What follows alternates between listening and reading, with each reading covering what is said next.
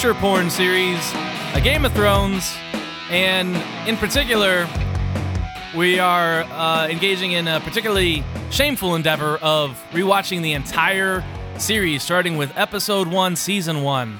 Uh, now, really quickly, my name is Doug. With me, as always, is Brian. Brian. Good evening, Doug. And uh, we had this idea weeks back because we wanted to keep this going uh, between this season and the next, and uh, we were going back and forth whether we should do it or not. And in the meantime, time those fucking dickheads at Bald Move, uh, the Game of Thrones podcast, they decided to do this as well. And uh, you know, we were we thought about not doing it, but we said fuck it. Maybe we'll catch some of their runoff, kind of like Bronn with Jaime. Um, so if somebody's rewatching the entire series, or and you guys don't have to rewatch the entire series either, you can just listen to us talk about it, and it'll probably jog your memory. Uh, regardless, this is what's happening, so uh, deal with it. Uh, with us tonight too is a special guest, uh, Jim. Uh, say hello, Jim. Uh, how are you, everybody? Great, and uh, Jim, uh, quick, uh, quickly, just tell us how you got into uh, Song of Ice and Fire, uh, the books, and then um, yeah, let's start with there, and then we'll talk about the show. Uh, I was a books first guy from before there was a show. Uh, my mom really likes fantasy, and sort of she would always buy me cool fantasy and sci-fi kind of books. So she bought me the first four books, which were out at the time for Christmas one year, and I started reading them, and I was like, "Oh, this is pretty amazing. This is this is She is." bought you all four books. She did. She's she's which is a pretty bold move because like, Yeah. what if I started it and I didn't like it? Which sorry, mom, that has happened with some of the series she's gotten me. Has she Get bought one book the in and you're like, Yeah, but has she Hmm? done that before? Has she like when she brings home a book, will she bring home the entire run? like not books that she gets, but like she'll look for cool books that she thinks I'll like, and Right. then sometimes that she likes too. Like so, she read these afterwards. Um, I think she she read them after she watched the show. Like a lot of Oh well, then she just bought them on a whim, thinking you'd like them.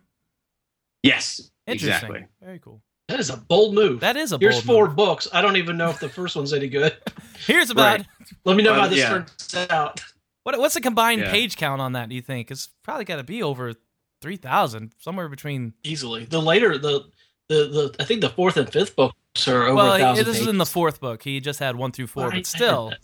Uh, yeah, it would have been would have been near four thousand. It's only I, I want to say they're they're almost all about a thousand except the first one, but the first one is still like seven eight hundred pages. Here, something. honey, I signed you up for a marathon. Yeah, Good luck. Well, that's cool. So obviously you liked it, and then um, uh, yeah, and then uh, I uh, moved to Boston. I met you, found out you were into the books as well, and we found out the TV show was coming out, and we got excited for that. And just so happened that for whatever reason, um, when Dance of Dragons was announced, they announced that uh, George would be doing book signings and appearances.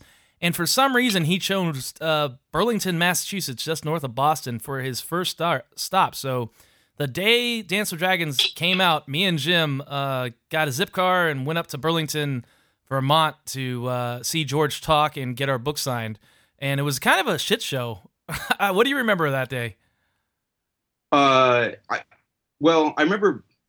I, well, I'm going to be cruel. I was going to say I remember being somewhat ashamed of, of the company that we, we had in line. At least the early, early guys were really nerdy. Um, and I mean, you know, people like what they like, and and that's fine. And I am also very nerdy, so that's also fine. Um, but I remember being a little bit like, oh, is this is this how I am, or am I a little different? Is this One a of mirror? us. Am I looking One at of us? one of Yeah. us? It was a it was a super long wait, and I feel like we got there like We got there super early. We felt got to to- me pretty early. Yeah, like, like- it was it was one of these things where he was gonna like talk at like five or six in the afternoon, and we arrived at like what do you think, like 10, 11? But it was July and it was hot as fuck, and they had no Yeah. like waiting. Uh, they wanted us to wait in the parking lot in July, and, Yeah, and mind just- you, it was Boston, but it was still fucking hot as shit. So uh, yeah, it was. It was. Uh, I mean, it was fun to kind of do, but like, would I do it again? Like, I don't know. The worst part, Um, all right. So like, it was so hot that you and I had the great idea because there was a indoor mall across the street, a Burlington Yep. Mall. So we decided to go there and read Dance with Dragons because once again we bought the book earlier that day, and everybody in, waiting in the hot fucking parking lot is reading Dance with Dragons, and we decided to do it in a in a in you know the food court at the mall for a couple hours, and during the the hottest part of the day, when we came when we came back, the parking lot was full, and we had to get back in the back of the line, and then when they let us in at the end of the day, we didn't we didn't make it inside before they closed the doors for his book reading and appearance, so we missed all of that, but we still got our book Oh, yeah. signed. It was Yeah, uh, it, it was interesting. it was very. I actually was- remember- It was, it was a long day. It was. I remember Dave, you posting a picture of you and or of George R. R. Martin on your Facebook and said with the caption something like "Please don't die on me, you old bastard, or you fat bastard," or something. Yeah, and I also and I didn't uh, even know. I didn't know who the hell he was. I remember asking you, "Who is this?" And I also wrote, um, I took a picture of Jim with him and wrote as the caption, "Jim with the mountain that writes." Um, Mountain that writes. you know, I thought that was clever. Yeah, patting myself. that's a good one. That's I definitely the mountain that writes is definitely sort of as George R. R. Martin is known in my mind. That's head headcanon to me. There you go. So uh, yeah, and then obviously me and Jim, uh, we were in the same town. Me, Jim, and Jeff all watched the uh, first season together because we didn't have HBO, and we were basically using our friend Jeff, who was on the podcast last week, uh, his house to and his subscription to watch the show. And I remember being pretty pleased with the first season. Uh, how about you? What do you What do you think? Yeah, I liked it a lot. I mean, part of it, and well, I guess we'll talk about this, but I mean, it, it stays pretty close to the books. I remember, I just thought it was a fun vibe because you and I knew the story and Jeff didn't. And so I feel like every episode we were kind of cackling on the inside, waiting for whatever sort of twisted, horrible thing to happen. And for Jeff to be like, wait, what? What and the then you and fuck? I be like, yeah, pretty much. yeah, that was great, and all that's taken from us. So, what did you think of this last season? Because we weren't able to get you on the season recap last week. Um, you know, I think I agreed with a lot of what you guys and the other folks said. I mean, overall, I liked it. Um, but it, it almost is is a different animal to me than what the books are. Um, absolutely. You know, I think there's a lot of there's a lot of stuff that you can think of where it's almost like fan fiction, and so I mean, more than anything else, I'm kind of just curious to read the books to sort of see how they diverge. Um, Yeah, and you know, see- I get that. Yeah, and see what choices they made given what source material they had. And obviously, they're probably not given everything. Um, it's obvious that they're probably just given like the main story, like this person goes here, this person dies, right?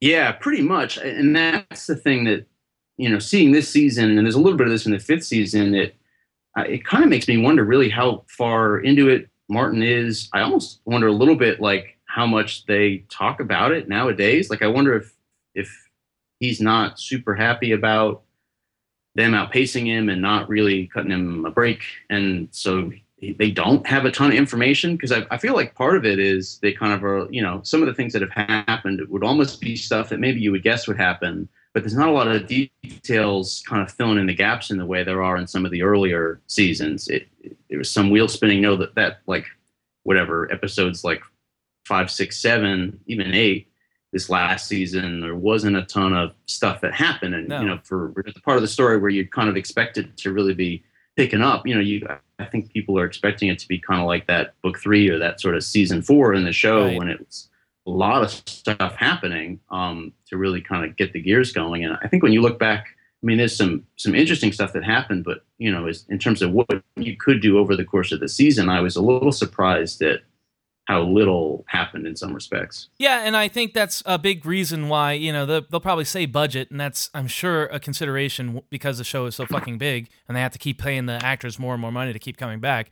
But I think the the shortened seasons for uh, seven and eight are primarily because they don't have a lot to go on. I mean, they could invent you know ridiculous meetings, you know, and side quests for these characters to go on, but they don't seem to to want to do that, or they definitely don't do that too well. Um, occasionally, Well, you yeah, know, let's hope they us. don't do it. Yeah, exactly. All right, so uh, let's jump in. We're gonna um, we're gonna do this entire series rewatch at least until season seven comes out, and that's been delayed supposedly because of production. They want to wait until it's actually more wintry on these locations, so everything's been pushed back. We don't know how long, which is fine for us, I guess, because even if we did one episode a week, there's you know five seasons, ten episodes each. That's nearly a year, so I think we'll be good. Um, But we're gonna do this not like we do uh we did season six. We're not gonna do an in-depth recap. We're more just gonna like just talk about the scenes, tell tell you what happened very briefly, and then you know review it in kind of like a uh the spectrum of what we know now, looking back, and the seeds that were planted, what made sense, uh, what was interesting. Um, just we're we're gonna do it from that perspective. We're not gonna do this like we're pretending to watch the the show for the first time and get excited. So um, if you are watching the show for the first time and you're looking for a companion piece, uh, this is not it. And just wait till later. We'll give you a spoiler warning uh, detailing why you shouldn't do that. But um, it's too early in the show for that shit. So we start off. Are you ready? Uh, you ready, Brian? I'd I feel like I've been talking uh, with Jim. Why don't you uh, start off this uh, um, the episode one, season one of Game of Thrones? Sure. So uh, we start out. This is one of the few cold opens that they've done in the series, and uh, this was a lot of fun. This this scene really got me hooked, or this this initial cold opening, uh, and, and we've what we discussed in going this episode. We're going into preparing for this episode is we'll try to do these uh, summaries of the different scenes and you know 15 to 20 words or less. Keep it real short. So uh, basically, a ranging party leaves the uh, Night's Watch and, and uh, they stumble upon a bunch of dead wildlings in a in a field, and then they are attacked and killed by supernatural beings, and you don't know what the fuck is going on. One guy gets away, as we found out later, but man, this thing was such an incredible setup. I mean, it just kind of threw you into this, and you're just like, "What the fuck is going on here?" And uh, I, I love the opening of this of the series. Yeah, Jim, what do you think? I agree. I think it's really good. I mean, it's of course pulled right from the books that prologue. Right. Yes. Um, it's really well done. It's very creepy. I, one thing I like about it is that it's so different from the rest of the episode and, and even a lot of the first season. There's almost the no rest of the first book. Exactly. I remember reading the prologue of the first book, going, "Okay, this is what I'm in for," and then yeah. never never revisiting it. That's a great point. Yeah. Um, so I think that's you know I I just think it's a sort of an interesting choice, but it's it's cool and it's interesting that you sort of think looking towards the very very end of where it's going to go. If you assume the last stuff is going to be fighting the White Walkers, it's sort of also the very first thing that you see, even though the kind of the you know what starts the plot of the story is the death of Jon Arryn, which is this totally different, unrelated thing. Right, and uh, I, I, and I thought it looked pretty goddamn good too. I was talking to Brian briefly uh, over text when I was watching the show, and the show looks. It, this first season looks so different from the later seasons. I feel like the later seasons almost look like you're watching a movie visually. Um, yeah. This, but this looked like a well done TV show. Um, and I really can't complain too much. I mean, I thought the sound effects of like the little chittering of the uh, White Walkers was a little much.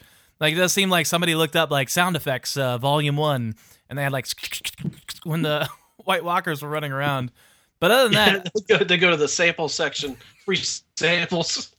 Pond five, yeah. There's like a watermark on the the uh, audio, but uh, but yeah, it was great, and you're absolutely right. Like I just can't get over how when I read the book, I was just like, okay, we're gonna be fighting, you know, zombies. There's gonna be guys with ice swords that uh, you know, can shatter other other dudes' swords and uh, just just wreck. And it, we we never really revisited that at all. I would say. Uh, do we in the first season? I mean, obviously this is we haven't finished the season yet, but can you think in the first book or the seasons are there any other mentions of only, White Walkers? Only well, there's only just where the you know the the couple Night's Watch guys come back to Castle Black, right? And Jon has to burn them. Oh um, yeah, is that in the first book or the first season? That's near the end of the first season, right? Because that's when they decide they're going to go out and oh, they're going to do uh, the ranging and end up on the uh, the fists of the fourth the first men. All right, all right. So, I think so. Yeah, so that's that's pretty cool. Um, anything else to say about this first scene? No, I didn't. I was a little bit surprised. I didn't remember there being like full on White Walkers. Like I thought it was just whites, but there definitely were White Walkers with the ice swords and everything. Um, yeah, and they so were hidden I in shadow. Surprised. Yeah, for sure. Yeah, I was, I, and so that to me was kind of a surprise because you know watching the show, you know, like in the books, you really have not seen White Walkers hardly at all, um, and so that was interesting that that's there right from the start. But and then the, the guy that gets away, uh, we'll briefly talk about him because he's going to come up in the next scene. He just seems to like collapse after watching the second of the three men get murdered. Um, so I guess they let him get away. That's about the only thing I can think to justify him still being alive. Although that's doesn't seem super consistent with anything else that happens ever. But yeah, more or less. Yeah, it, it doesn't seem consistent. It seems there's weird. also the odd detail that somehow he goes through the Night's Watch. I mean, he has to presumably yeah. go through the Night's Watch to get home. Yeah, and he uh, says specifically in a later scene, "I should have gone back to the wall and warned them." Yeah, which right. didn't make a lot of sense, but it, who cares? Yeah, exactly. Who cares? Moving on. I did want to say about the um, the intro, um, the opening credits. Uh, I never, I, I have like I don't know disdain for most opening credits, especially with on demand. I usually tend to blow right by them. But somebody mentioned in another uh, podcast, uh, probably you know much smarter than me, much more detail oriented, that every time they cut to the glass orb thing that's in the air, like the sun um, compass thing, that has been getting a lot of traction because they're saying the things in the Citadel that um, uh, what's his face? Oh, in the Sam, library, yeah, Sam saw. Yeah, uh, Slayer, Sam the Slayer sees in the library these big uh, glass reflecting sun things, and people are saying that you know that's what's in the opening credits. But if you see when they cut to this orb thing, for lack of a better word, in the opening credits, it tells the story up to now of what's going on, which is crazy. So the first thing that's etched into the orb thing is um, a city being burned by lava from a volcano and a dragon. Then the next time we cut to it, it's um, a dragon being attacked by a wolf, a lion, and a stag. And then the final time we see it, it's the stag uh, with a like sun corona around its head and the other animals bowing down to it. Um, did you guys notice that shit at all? No, not not not, not, not even a microcosm of it. No. But yeah, no. that's essentially yeah. telling the story of uh, the invasion of the Seven Kingdoms by the Targaryens and their rule up until Robert's Rebellion and when the story starts to take place again, uh, where we like brings us up to now, basically.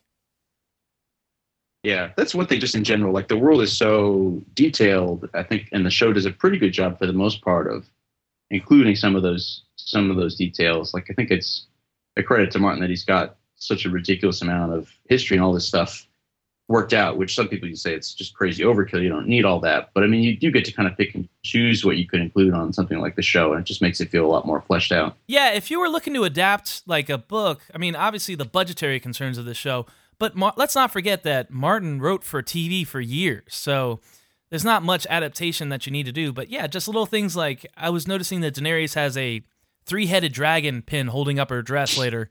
Uh, these are right. things that they're just they're just they can just choose to include or not. But if you do include, they just add to the I don't know richness of the world. So I'm impressed by these little details. All right, so Agreed. after the opening credits, uh, where do we go? The uh, we see the uh, deserter from the Night's Watch is caught by uh, by uh, outside of Winterfell, I guess. And it was kind of neat seeing um, that scene where everything was still green at that time, and as you know, in these later seasons, everything is now white because winter has come. But um, so we kind of get an introduction to the Stark gang. Um, we see uh, Bran sucks, Arya sassy, uh, Sansa wants to be a princess it was funny to see the uh, pre Reek version of Theon, which you kind of forget about how he went from like this uh, thinking he was king shit of fuck mountain to being a, a ballless wonder. Yeah. Uh, so after seeing the uh, Stark family kind of interact for a little while, they uh, Ned gets news of the deserter and he goes to execute the the deserter. Um, and uh, it, so it's at the same time the Scarface guy uh, warns of the White Walkers. That Ned is first aware of the White Walkers at that point. Um, all right, yeah, we can we can stop there because uh, I know I kind of fizzled out. I just don't want to go. No, into, because you know, it, it, just keeps going and going and yeah. going. So let's let's just stop there and pause. But um, yeah, I I want to you know I was paying extra attention to Jon Snow because of his import now as uh, mm-hmm. the resurrected new King of the North, King of the North Part uh, Two. Uh, and there's this like cold stare that happens between him and Kate, Catelyn that yes. I thought was great. Just showing her disdain for uh, what she perceives to be her husband's a symbol of her husband's infidelity that they have to feed. Why is she such a bitch about it? I, I well, obviously, uh, her husband's lying to her about who who the parents are, and he's claiming it as my son. Um, and I, I mean, I guess that's that's showing that Ned is so thorough in his protecting of Jon Snow that he won't even tell his fucking wife that I imagine he can trust. Uh, because I don't know why. How do you not tell her that you know, hey, this is, you know, we're gonna say it's my bastard, but this is my sister's kid. Uh, but we have to lie about it because he's part Targaryen, and if Robert finds out, he'll kill this kid. So be cool with it. I, I, But it's, I mean, even this, not the kid's fault. I don't know. She seems fairly rational most of the time. And I, I just never quite bought her, uh, her animus towards Jon. yeah, it seems to be her one and only uh, real character flaw. I would guess. I mean, she's not portray- uh, portrayed as being terrible in any other way. Yeah, the um, I think in a later season she has a scene where she talks about it a little bit, but you know, I think that is very much the gist of it that she just kind of kind of can't get over the hump, and it, it humanizes her a bit, kind of makes her so she's not this totally perfect kind of good character. You're absolutely right, but I think is, that just- I think that does come like in season three when she's talking to um, whoever the made up character they get to marry Robb Stark.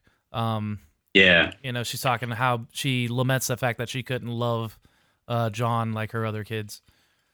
And I can understand how she doesn't love him, but she could not just Not be be like a jerk to him. You know? right. So she in the this is jumping ahead a little bit in that dinner scene when Arya is throwing food. Doesn't it's she that kind of gives the nod to Jon to like go wrap Arya up, right? No, she gives it to Robb. Robb's the one who grabs Oh, her is it? and, and Okay, takes her away. But but moving on, and then um, you know, we cut to the field where um, you know, uh, what wasn't brought in is uh, Bran's being brought along to see his first beheading, and it's a big deal. It's like a coming of age thing for people in the North, and um, Ned Stark imparts the wisdom. The one who passes judgment should swing the sword. And this I felt came back in a big way in book five for me when he, when Jon Snow is about to hang. Um, what's that guy's name? Uh, Janos Slynt. Yeah, Janos Slynt, the captain of the guards that was instrumental in killing his father. Uh, Jon Snow's about to hang him, and then he says, "Wait, this is all wrong. Get me a block and my sword." And he cuts the guy's head off. Um, Yeah. I just Yeah. thought that was just beautiful. It was so much more powerful in the books, and I feel like season five they didn't do it justice.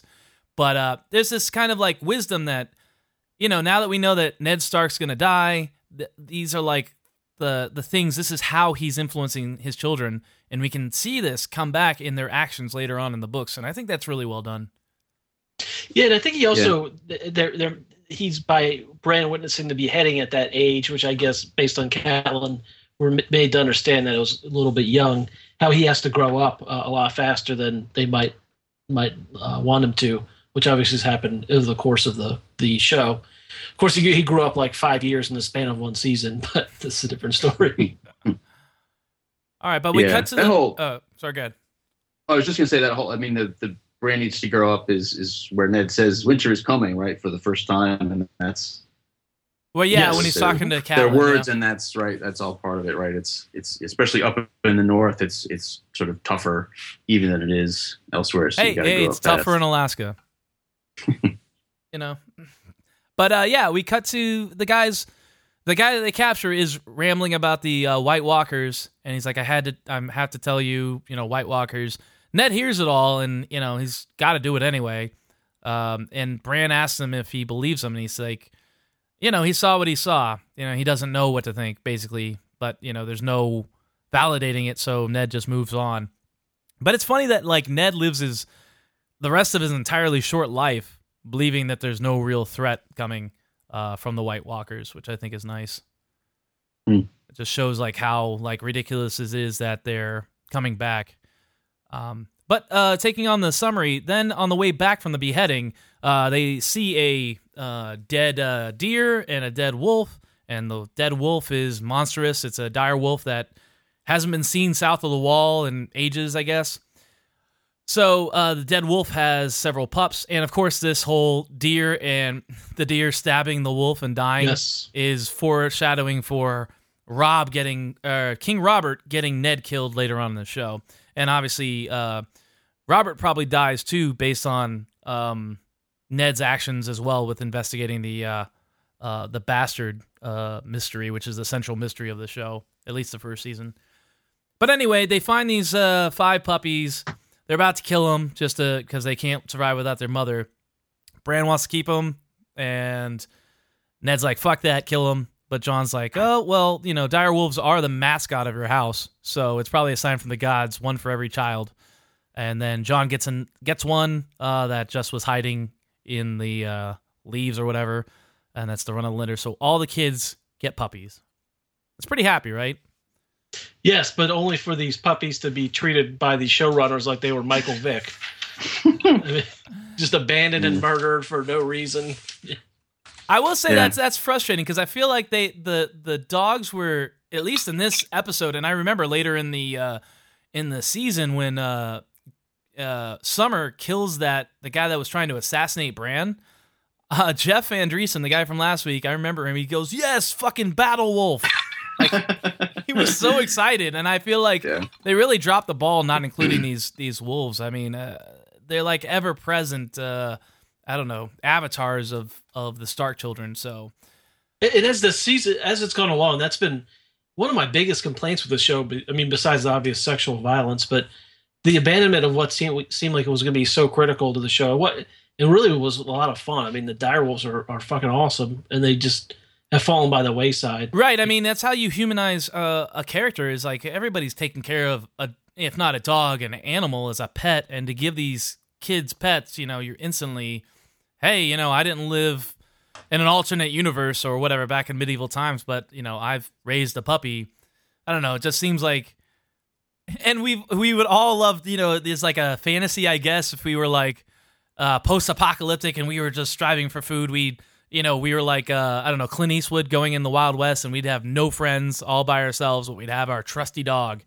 Um, and that's like a fantasy, and I feel like they really dropped the ball of indulging in that fantasy by not including these goddamn dire wolves in uh, any scenes later. Just like, just they appear just to die. It seems like, uh, but whatever. Uh, dude, they were integral for like the first four seasons, maybe, and then they've just been crapped on since then. Right, like uh, dire wolf saves Bran's life later in the yes. season, so like uh, what do you guys think of the dire wolves just in general, um, from a book perspective or the show's perspective? What's the point of them? Um, go. I, I I have my opinion, but I want to hear what you guys think. Um, I don't know that I have any strong strong opinion. I mean, uh, you know, it's interesting to me how in the books, like almost all the, the characters, the Stark characters, do some amount of warging, like Bran the most, but like Jon has done it also, right? To the point that people thought at the end of book five when he gets killed that maybe he survives by warging into his wolf. And he's still like, good in the books, but he definitely doesn't in the show. So right, like Arya, I, I, think even when she's across the sea, still has dreams of, of Nymeria, uh, Nymeria, like back in the Riverlands, right? Absolutely. Um, I nobody knows what's going on with Rickon because even in the books he's kind of forgotten. But uh, yeah, I, I, mean it's it's it's very interesting. It's a little bit, you know, sometimes it's a little overdone when I'm like, okay, I don't need to read about you dreaming about being a wolf. deer yeah. like again. But I mean, it is an interesting aspect of it. Um, no, nobody else really on the show can can do that. I mean, the people that warg the wildlings and have that power, but like you know, none of the other kind of main characters. Like I don't know if you know eventually in the books when Dany gets you know more happening with her dragons, if that's going to be sort of an aspect of that, and and that they're going to mirror each other or what. Yeah, but, I I don't know. Is is Jon's warging ability gonna mean anything in the future? Like they even dropped Bran's like besides him controlling Hodor, they really haven't visited. I, I that's why I'm I, am i am kind of angry at the the Bran thing in the show is because when he's learning from the three-eyed raven or crow in the show he's just getting history lessons they aren't showing him warging into ravens like that's him flying you know they he said well you know you'll never walk again but right. you will fly, fly. Yeah. But and he's able to see through the ravens. He's able to see through different creatures, and that's part of his training in the book. And they left that out, I think, almost completely in the show, right? kind of i mean it, it, you know this again is talking about the past season and not this first episode but it, it, definitely seemed like the whole point of they made it seem like the whole point of Bran going up there was honestly just to do the Tower of Joy and whatever the hold the door Hodor thing. Like right. you know, Jeez. Yeah. Awful. we That's didn't a lot really of get build up for not a whole lot of payoff. yeah, like I don't know what I mean. You know, if Bran's gonna be the three-eyed raven, that makes it sound like he's gonna be this you know super powerful like magic kind of wizard guy. Um, but that aspect of it is not emphasized at all. No. So- So. I don't know what's going on with the dire wolves. I just I think the the show just I I, I mean they might not have a payoff in the book, but I, I I tend to think it's just another um another example of magic being reawakening or reawoken in the world. A lot of people think that dragons bring the magic. I, I think that's ridiculous because we have things like the dire wolves south of the wall and the White Walkers coming back before dragons even make a goddamn appearance. So I think this is evidence that somehow magic is returning into the world um, in general, and this is just the Starks uh, used to be able to do this back in the day. I mean, that's why obvious. It's I mean, it's not in uh, expressly said, but that's why they have like direwolf like statues with the dead kings of the north. Uh, presumably, they all had they all could control or warg. Uh, uh, direwolves like the Targaryens could uh, control their dragons, um, and and hasn't been done for a long time. I feel like it's coming back. That's my take. I see that. I don't. I don't really have strong opinions on the direwolves. Uh, to be honest with you, when I read the books, I skipped through a lot of that, uh, the the the wargame portions, just because it was kind of boring to me. But All right. so that's my ta- that's my hot take. Yeah, Brian thinks they're boring. All right, so Yeah. Uh, then we go to King's Landing. Brian, why don't you uh, tell us what happens there? Uh, so we meet uh, Cersei and Jaime for the first time. Uh, they're discussing the je- the death of Jon Arryn, who was the Hand of the King. Uh, they apparently knew Jon Arryn knew about Cersei and Jaime uh, that they were banging, and uh, also Robert's bastards. Or I, I'm sorry, I guess that, I don't think they do go into Robert's bastards. Um, but I wondered, what did you notice in the background at the end of that scene? It almost looked like somebody was tied up in the background. No, know- that seems like a um, you know three men and a baby situation where there's like a ghost hiding behind the curtain. But uh, I, I'm curious. There was somebody in the background at the very end of the scene, and it almost looked like they were tied up. I tried to watch it a couple times, I couldn't figure out what the heck it was. But there wasn't a lot to this scene. I mean, No. other uh, things that we already know. But this was our introduction to those two characters. Right, and they're they're keeping a secret, but yeah, nothing really Yeah. is happening. Uh, but like, if we want, we were to use our knowledge that we have now, we know that Jon Arryn was murdered by Lysa, uh, formerly Lysa Tully, now Lysa Arryn, Catelyn's sister, on the orders or influence of Littlefinger. So Right. right. this is Littlefinger moving pieces in the game uh, this early on. I mean, episode one, um, season one. So it's it's interesting to watch now, knowing uh, Littlefinger's plans, watching his plans unfold. So It is that. That's what makes it fun to come back to this thing. Is these they, the, there is so much detail that you wouldn't understand until you've got the perspective of 50 episodes or 60 episodes under your belt. You know. yeah, absolutely. which is kind of crazy. And if I can't, I I remember watching this thing and uh, I was fascinated by it the first time I watched it, but I could not figure out what the hell was going on. yeah, yeah. How did you deal with like all the different characters and the different houses? Were you like, who the fuck are these people? What's what's happening here? I would go read the Wikipedia summary of it and then immediately forget everything and have to read it before the next episode. Yeah, Hmm. I, I, I, I don't know. Like, uh, obviously, I was, uh, I wasn't unsullied watching the show, so I knew everybody was. But I can't imagine, like, trying to keep up with all these crazy characters. I, I wonder if I would have been able to stomach it or power through it if I didn't, if I hadn't read the books before. I don't know. It's like a lot of fucking people. Well, anyway, we go back up north to Winterfell, and a letter arrives. Uh, talking telling uh, the Starks about Jon Arryn's death, and now the king is coming to visit, more likely to ask uh, Ned to be the new replacement hand.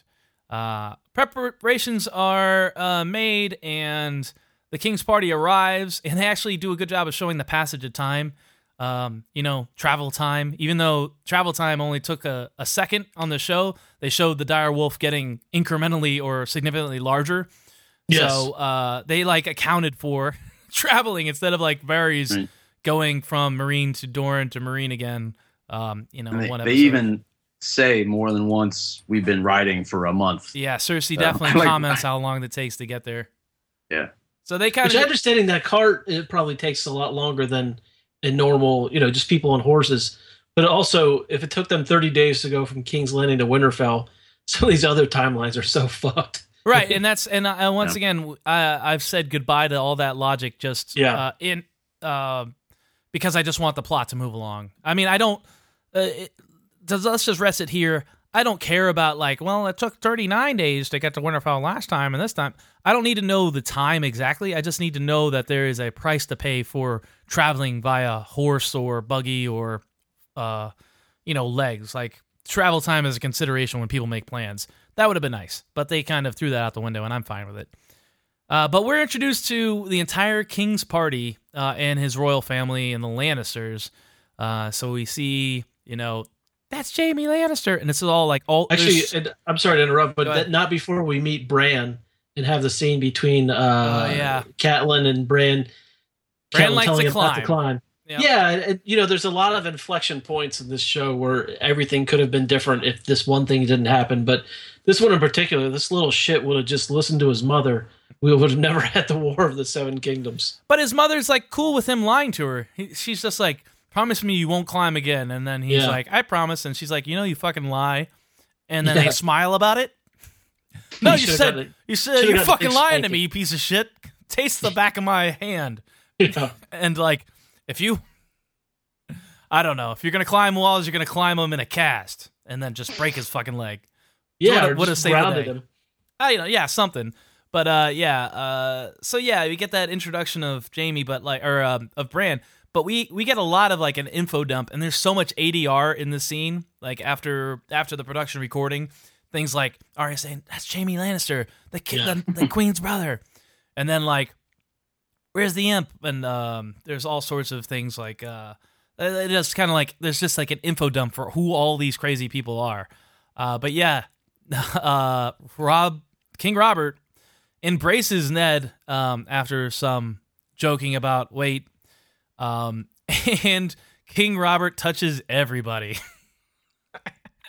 and there's this uh, new theory on the internet that uh, the the people that King Robert touches in this an opening scene are the people that die, at least the Starks. So he hugs Ned, dead. Hugs Catelyn, dead. Ruffles uh, Rickon's hair, dead. And then, um, is that it? No, Robb. He, He shakes kicks Robb's Robb, too, hands. right? Yeah. Yeah. So I like this theory because it's probably just bullshit. I mean, I, I really think that Arya is gonna die before the end of the books or the end of the series. I don't see how she doesn't. And I mean, there's a good there's a good chance that Jon might die, or um, maybe not, or at least Bran. Who knows? But it's a fun theory, right? Sure it is. And you know, one other thing I thought in this scene was cool was the Hound had a really cool looking helmet. I don't ever remember him wearing that helmet. Nobody wears Uh, helmets on the show after a while. Yeah, Helmets are just thrown away. Yeah. he actually had a hound shaped helmet that looked kind of badass. And you know, normally I'm not, I don't look at people's outfits, but that one looked pretty cool. Yeah. Did you think it made him look fat? Or Uh, no, not really. I just thought it was a little impractical. I thought it was cool looking, but I'm like, there's no way you can fight in something Yeah. like that. Yeah. It could be like a decorative thing, but yeah. I, I like how it you open the jaws and then your his Right. face. is- It was very well done. It's it was it was a cool thing. So, and one of the things that when I've read the book and then watched the show again, I was kind of funny how um, the book made Robert Baratheon seem like he was a lot more physically imposing, and in the show, he doesn't even to me doesn't even look like a guy who was physically imposing, some kind of badass prior. He just kind of looked like a fat slob in the show. I thought. Well, I thought in the show he's definitely more self-aware than he is in the books. Like I feel Yeah. like in the book he doesn't realize he's gone to shit and uh, you know, but it seems very self-aware of uh, you know, what's happening to him. Like he makes a joke about uh, Ned being fat, clearly to take the edge off of his condition. And then Yes. later on in the uh, when they're in the crypts, he says something that's very. Uh, he's like, "Yes, I want you to be the king, uh, the king's hand, so I can whore and hunt my way to an early death." Um, so he knows that, like, you know, he's incompetent as a ruler, but uh, you know, he's aware of it. Like, he doesn't necessarily take, doesn't want to change. But I thought that was an interesting choice But yeah, he doesn't. Uh, he didn't seem physically imposing, or that he resembled. Uh, what's the A great bastard? warrior. What's the bastard that survives? Gendry. Yes. Yeah. Yes. Yeah, he Mhm. doesn't. he- You're right. I think maybe if they would have made him a little bit taller, I don't know, but uh, it didn't bother me too much. it's sort of an interesting this is off topic slightly but it's an interesting question to me about because he's i mean it's whatever you know the deal is he's like not a good king but like i I mean do you think before all this stuff went down with Rhaegar and Lyanna that like he even would have like wanted to be king or do you think that he you know that just incensed him so much that he felt like he had to fight them and then like because he's the leader of it they're like well I, I guess then also you should be king That's mean, what I took. It to, that's what I took he doesn't- be. he doesn't want to do any of the king stuff. So, like, I don't know why you want the job. You just didn't want this guy to, to take your your your crush away. I just figured. I, I feel like it was a lot of people were getting fed up with uh, the Mad King, and Robert was the first one to take up arms. And because he was the warrior, you know, he was good at fighting, and he was the one Right. that killed um, uh, Rhaegar, the heir to the throne. I feel like he was the natural political choice to be the ruler. But yeah, I don't think he wanted to be a ruler at all. And I mean, he wouldn't have been such a terrible king if he would have surrounded himself with competent people. But he's got Littlefinger, who, you know, orchestrated the downfall here, and that's the that's the reason why the realm was in debt. People were like, "Oh, King Robert fucked it up."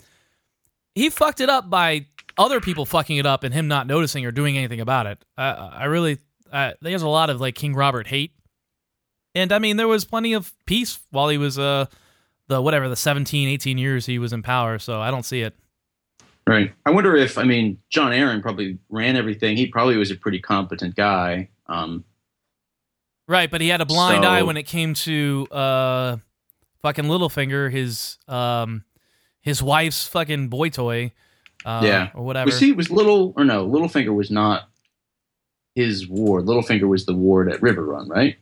yeah, but uh When he was because- little? Yeah, but because he was ward at uh, Riverrun, he got in good with Lysa Tully and to a lesser extent Catelyn. Yeah. How Yeah. did or no? How? Well, whatever. We don't have to get into the whole history of it. Well, no, no, let's talk about it because uh So- basically so- Jon Arryn gives Littlefinger his first like government job on Lysa Tully's prodding. So oh, is it? That's how he gets started. Okay. Yeah, was- in I the was- Vale, he becomes some kind of some kind of I don't know. He's in charge of some kind of trading for the Vale. He works for the Arryn family there, and that's how he like slowly works up, and he got comes to King's Landing, and that was the beginning of his uh whatever uh, rise to power. And just going back to like old connections, right? So like Robert and Ned like grew up at least part of the time in the Vale, like under the protection of Jon Arryn, right? Right. He was their ward, and that that's another reason why people think there was a uh, conspiracy to uh, overthrow the Targaryens as well, is because normally like all these uh, lords would just marry their children off to like a vassal house. So like uh, the Starks would marry, you know, uh, Sansa to one of the Umbers or a Bolton or something, just to reinforce the t- the the Oh, just north to north kind of stuff. Right, and it was part of like uh, Jon Arryn and Tywin's plan to like have this intermingling of marriages to kind of form like a, I guess, uh, if not democracy, at least some more kind of a a way to depose the the ruling party by having these strong bi- uh, strong ties between uh, different kingdoms. So they were more powerful than just being separate, separate uh, seven separate entities. So people point to that and uh, for evidence that the the rest of the seven kingdoms had eyes on throwing the Targaryens off the crown off the uh, throne for years. If that Hmm. makes sense. It's interesting too to think about because I feel like so. I mean, you think of you know what was it like sort of before we watched the show or read the story. It's in my mind, it's probably kind of Jon Arryn and uh, Tywin that are kind of running things, right? Like the Vale is like this really big, kind of powerful, influential region, and he's like the head of it. And then you have Tywin, sort of the same thing over on the west coast. Yeah, and they were both But hands guess- of the king at one point. Right. But I guess the weakness for Jon Arryn is he doesn't have, you know, heirs and a family, right? He's he's kind of Lysa, he's got this kind of misfit kid and like that's it. Right. Um I don't know why he. I don't know because he's also old. Like to start with, I don't know if I, I don't know. I he had I, a, if he had a like another wife before or what. But I think he did, uh, and never, never, he never came to pass that he had children. Um, yeah, but I, I don't know that for a fact. That's just the feeling I get. okay. Anyway, this is also this is jumping back a little bit. I just as far as the show goes, I feel like I could do without that scene in King's Landing where they're at his funeral. Yeah, Um, because it's not in the book. I almost think it would be more interesting to just introduce us to all those people when they show up at Winterfell. right. Um, like Catelyn just, just gets the get- letter. Catelyn just gets the letter. Rob, Ro- Jon Arryn has died. Right. You And like know. you could still have Cersei and Jaime kind of put their heads together and be like, "Hey, we got to like watch out for each other because like this dude was like onto something." And and- but you have them just do that up there, like at some point. Yeah, Um, it doesn't have to be down there. And uh, I feel Which is- like they had a lot uh, to set the table with, a lot of characters to introduce, and that's that's a choice they made. But you're right. I looking back, it doesn't seem like a great. It was so inconsequential, and it was a very quick scene. But anyway, Yeah. let's uh, let's move on with the episode. So, uh, R- uh, King Robert insists immediately on visiting the crypts to see his old dead girlfriend Lyanna. Um, gives her a feather. I don't know what this the uh, the meaning of the feather is, but it comes back later. I think when uh, Sansa and Littlefinger visit the crypts. But um, they talk about good times, and Robert proposes a marriage between their kids. So Sansa will marry uh, Joffrey. yeah. Anyway, we cut to a whorehouse, and we have some gross sucking noises. Also As, down there, uh, Robert asks uh, Eddard Stark to be the head of the king. oh yeah, so he officially right. does it, yeah. Officially. Yes. hmm Going back to the gross sucking noises. So there's a we're introduced to a blonde dwarf named Tyrion, who's the queen's brother, one of them. It's funny. He I, he almost looks like he's in a boy band in that that scene. Yeah, his hair is really blonde. He's Yeah. like fresh faced. Uh, he's so different from the way he is in the uh, show now. It's crazy. hmm It was funny to see uh, that same the prostitute that Ros that ends up being in a lot of other scenes during the, the course of the show. Yeah, I wrote. I hope we never see this annoying girl again. but this is a a classic case of sex position. This is the first Yes. time we're given sex position, uh, where you get to see boobies while they dump a lot of history and uh, set up the story for you. Um, one one thing I did remark is so Jaime comes in and like says you gotta meet meet us for dinner. Um, he's like I'm not going anywhere, and Jaime's like I thought you say that. So he you know he bought her bought um, Tyrion like three more whores so he could have a big orgy and get it out of his system, I guess. But on the way out, Tyrion shouts, "Close the door," which is obviously foreshadowing Clodor, the the invalid uh, that the Lannisters have. So yeah, Yeah. Tyrion um, wargs trees and is a three-eyed crow as well. Clodor. Clodor. Clodor. So then we're uh, introduced to the. Uh, any anybody have any other input on that scene? Um, well, it was the. I mean, that was the first. They really have gone away from the sex position. Yeah, Um, thank God. I mean, they don't. yeah. They really don't need it now, but I wonder if they ever needed it. No, and some of it was really awful. Like I remember in particular, actually a scene involving Ros. I think in uh, Littlefinger's um, one of his speeches in the in the brothel, where he's teaching two prostitutes, or as the Australians say, prozzies, how to please each other, and uh, had them do butt stuff to each other. I mean, some of it was just so like, God, this is okay. So we just are so worried about the lowest common denominator not being able to keep pay attention for two minutes Yeah. of an episode. I mean, it was I I never got on board with the sex position. I don't mind the sex within the context of the show, but it really I mean I think it's like a bad mark on the show. It makes it look kind of stupid when they do those sorts of things. Right, and it's the same thing with the sexual violence. I feel like when Martin does it in the books, there's like a narrative purpose it serves, um, instead of just like something happened in the background. Yeah, Or- the the purpose is so he can jack it that night. Right. Um, but uh, yeah, we get this last little uh, bit of Robert talking to Ned in the um, the crypt, saying, "I kill the kill Rhaegar every night," and he's still pissed off about the Targaryens. It laments that there are still some Targaryens alive, and then we Yeah. get to Pentos. When we get to meet uh, Yeah. Danny and Viserys, this total badass Viserys, This guy, not to be fucked with. total badass. Uh, and we're introduced. King material.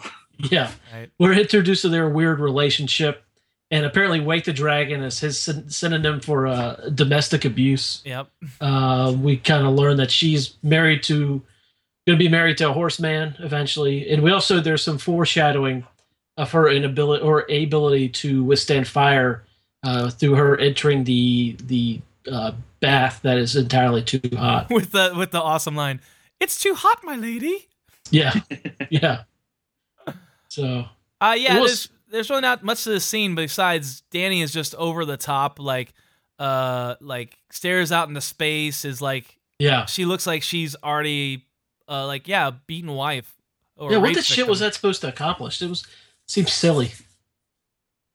I, I guess it was just his enforcing his power over her, and I believe he does Yeah. that in the uh the books as well. He like pinches her nipple, uh, but they don't like focus on it as much. Um, but yeah, it's just her being completely owned. I guess is what it's. You know that she's so weak and she's so um victimized here. She just Yeah. has a very blank stare, and she just you know lets things happen to her. I guess. And I remember as a non-book reader, this was the first introduction of, hey, you know what? These brother-sister relationships are going to get a little bit weird on this Yeah. show. And I remember, I like, do not want to watch going- this with my sister. I remember watching this going, what the fuck is this all about? That's her brother. What? Why is he touching her nipples or whatever? Um, so that was, uh, I guess, maybe to soften us up for the uh, later, uh, later introduction of uh, incest. Perhaps, but uh, uh, I don't know if anything happens in between here. But then later on, uh, the Horsey King comes to town and inspects the goods, inspects the merchandise, and he likes what he sees. Uh, and Danny doesn't want to marry the the weird smelling horse lord. I assume he smells. Uh, but the badass She just wants to go home. Yeah. she just wants to go home, and the badass informs her that he would let his entire khalasar, all forty thousand dudes and their horses, uh, fuck her if it uh, got him his army, which is what he's interested in. So he doesn't give a shit about his sister necessarily. She's just a pawn for him to get what he wants. So he's just like a terrible player at this Game of Thrones, essentially. Maybe the worst. Yep. And you know Yeah. what's uh, uh, I went and read after reading the books and then watching the show, um, coming back to it. It's disappointing that the guy who they were staying with, I forget his name, uh, but he was described as this huge fat guy in the books. And, uh, I thought it would have been more fun if he was this like obese beyond obese guy. Um, What I just- loved, yeah, what I loved about Illyrio in the books too is because he used to be, um, he has like a statue of this like very lean, very muscular, lithe um, water dancer, basically a, a Syrio Forel, kind of like a a swordsman. And we find out that that used to be Illyrio. So Illyrio used to be a fucking badass, and now he's just yes, a massively overweight uh, guy. There's a lot of like obese guys that are like secret good guys or badasses, and I don't know if that's uh, Martin doing wish fulfillment, uh, but you get that with uh, Wyman Manderly as well. Like you know, he's too fat to sit a horse, and everybody uh, belittles him, but he's a fucking secret badass. So I thought that's interesting. Yeah, I have a, a question, I guess, and this is getting stuff. So that this Illyrio, right, is this guy's name? Right. Um, oh, also, brief aside, I don't. Uh, he has very good like braids in his beard, and also Yeah. jumping back further, Rodrik, right, who is one of the main Stark guys, has the most amazing sideburns ever Yeah. that are wrapped around and tied in a bow under his chin. Um, Yeah, I gotta feel think. yeah, it's got to be hard for them to like eat. I don't know, chicken or other things that you have to put food like close to your face. I feel like they they had a guy who was in charge of making interesting facial hair decisions, and he didn't last. I guess after the very beginning of the series because they don't they don't really keep that going very well. Unfortunately, to our I wish uh, that I wish that would come back. Yeah, because Daario was supposed to look bananas. Like Yeah. yeah, all kinds of crazy Something. shit going on. Um, but he's, uh, I mean, in the beginning he just had long hair, and then now he just it looks like a dude. Yep, straight dude. Um, oh, what was my real thing? Uh, so Illyrio, essentially, right later on, we figure it's like he and Varys that are, are essentially trying to bring the Targaryens back Right. to power. Absolutely. Um, but we in the show, like we almost never see Illyrio again. Like, I mean, I think we we see him. It's him and Varys, right, walking through the catacombs in King's Landing when Arya is eavesdropping. Yeah, right? and we'll see that later this season. Absolutely. oh, um, is that who like, the second person is? It was Yeah. Oh, okay. I didn't Illyrio know and that. Varys. Yep. but but like outside of that, I feel like we never ever see him again ever. Is is that like all the stuff from the books where he shows up again, which is not a ton, but no, but some. primarily he shows up again. Varys, uh, right? Yeah, he shows up. Uh, basically, they cut him out and they replace him with Varys.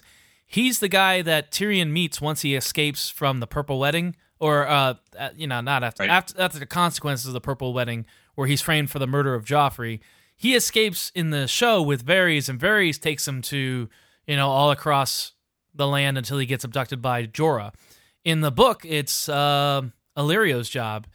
Uh, but yeah, you do find out that Illyrio and Varys are in cahoots to put the Targaryens in power.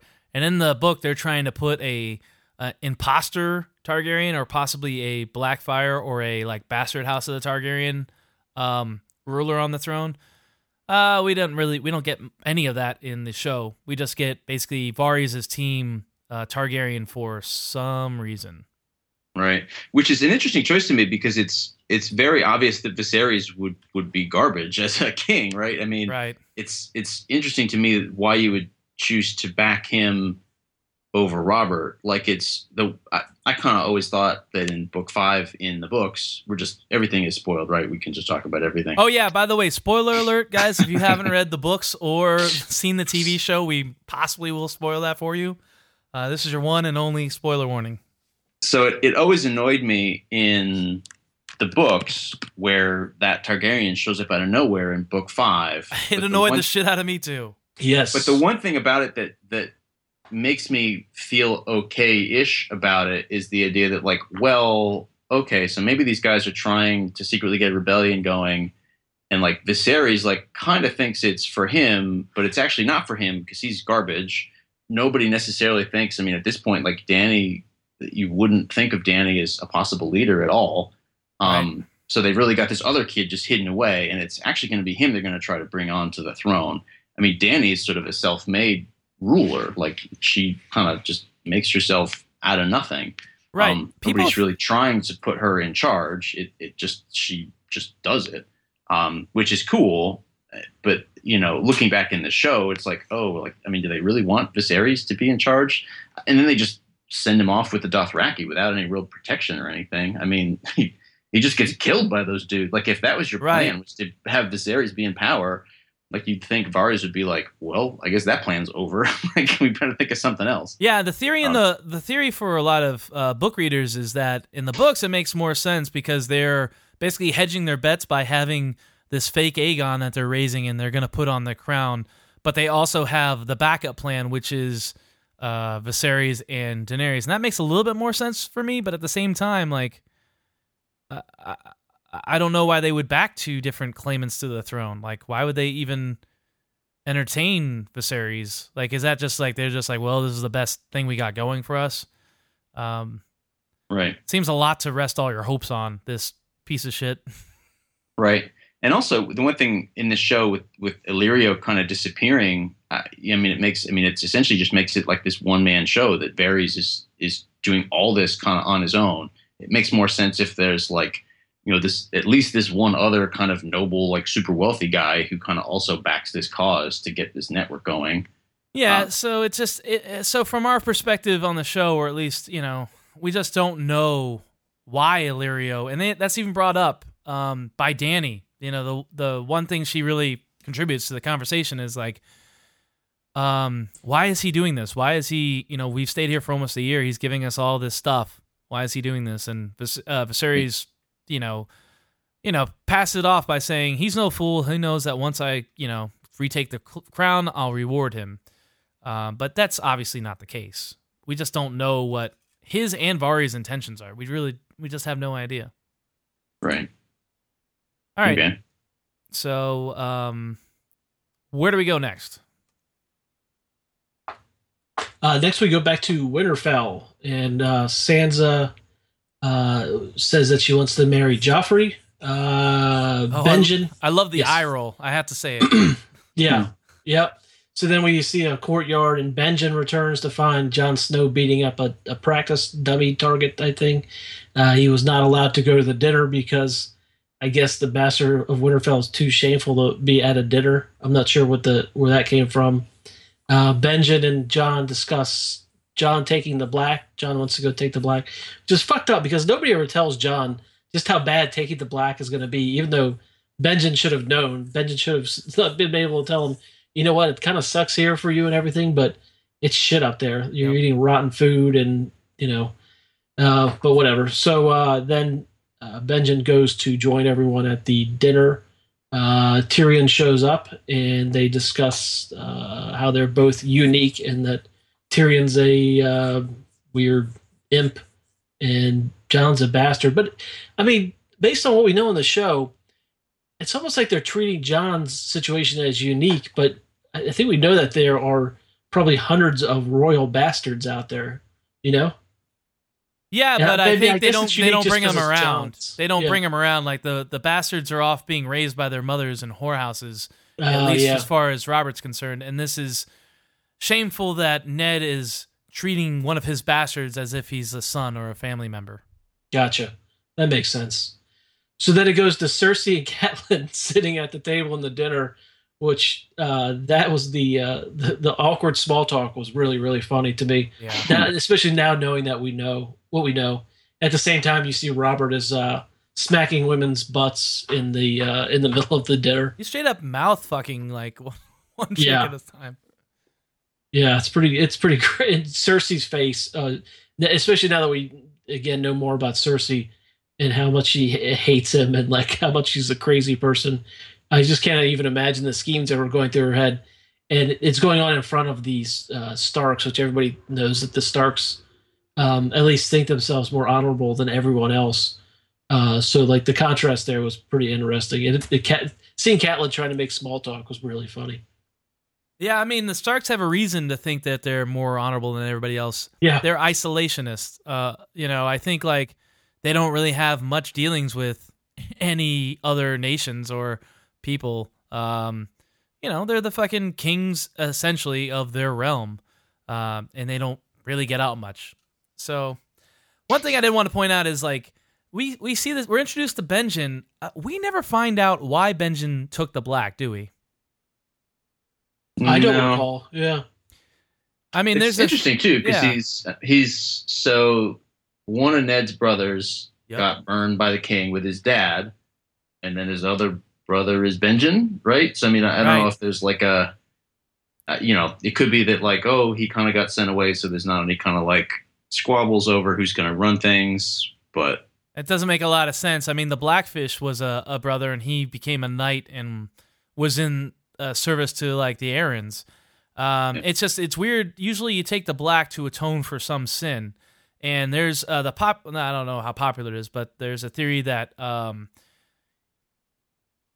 Benjen took the black to atone for the sin of helping Lyanna escape with um, Rhaegar. We don't know that. We have very little hmm. evidence that points to that, but that would make sense uh, because you know the the popular uh, theory is that Rhaegar kidnapped and raped Lyanna, um, as opposed to um, you know probably a mutual absconding or uh, basically going away together. Um, right.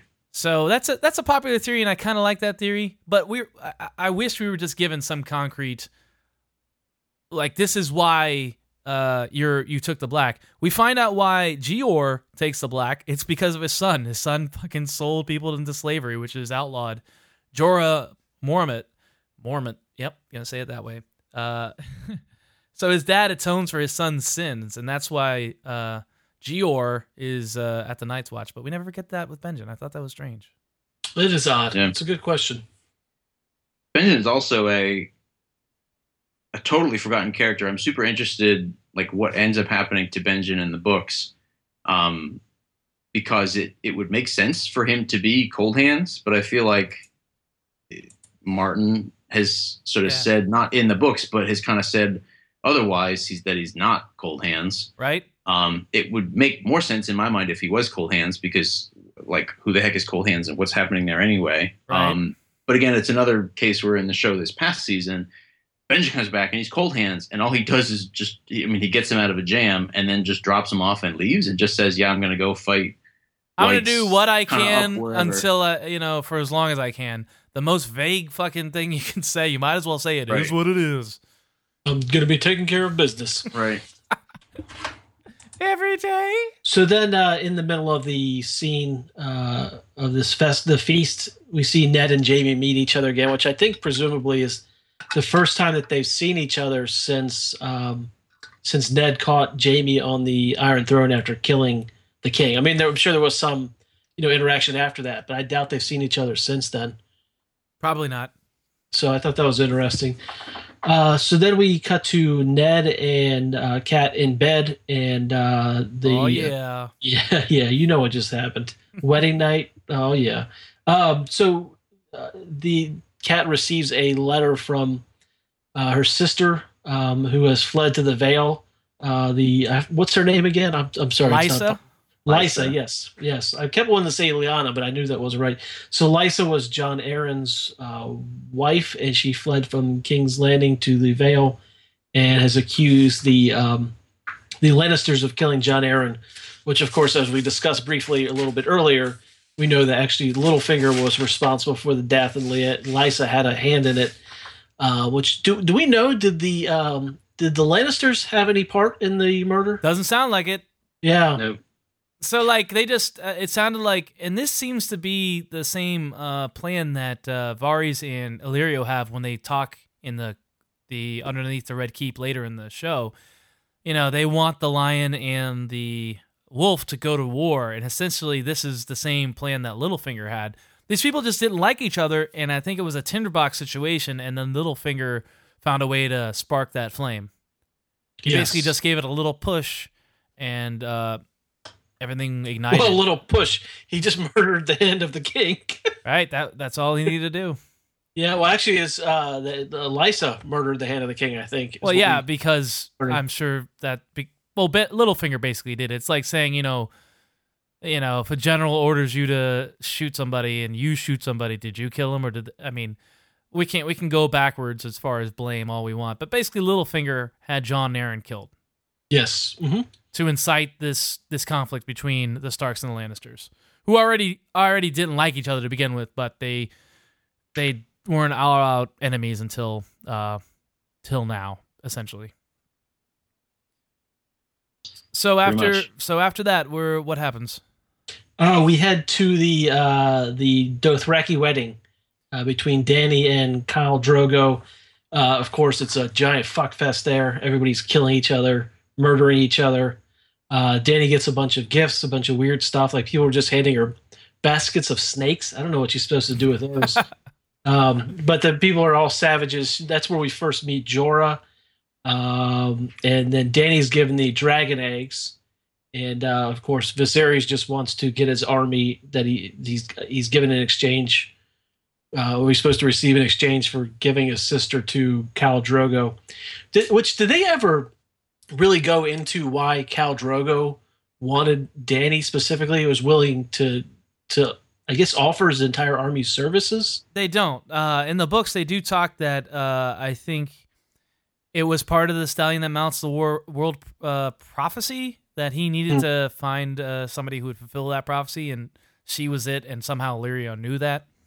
Uh, but it's really not talked about in the show at all, so we just have no idea why. I guess we're supposed to think that Dany's just exceptionally pretty to this horsey guy. Sure. That's that's all, I guess.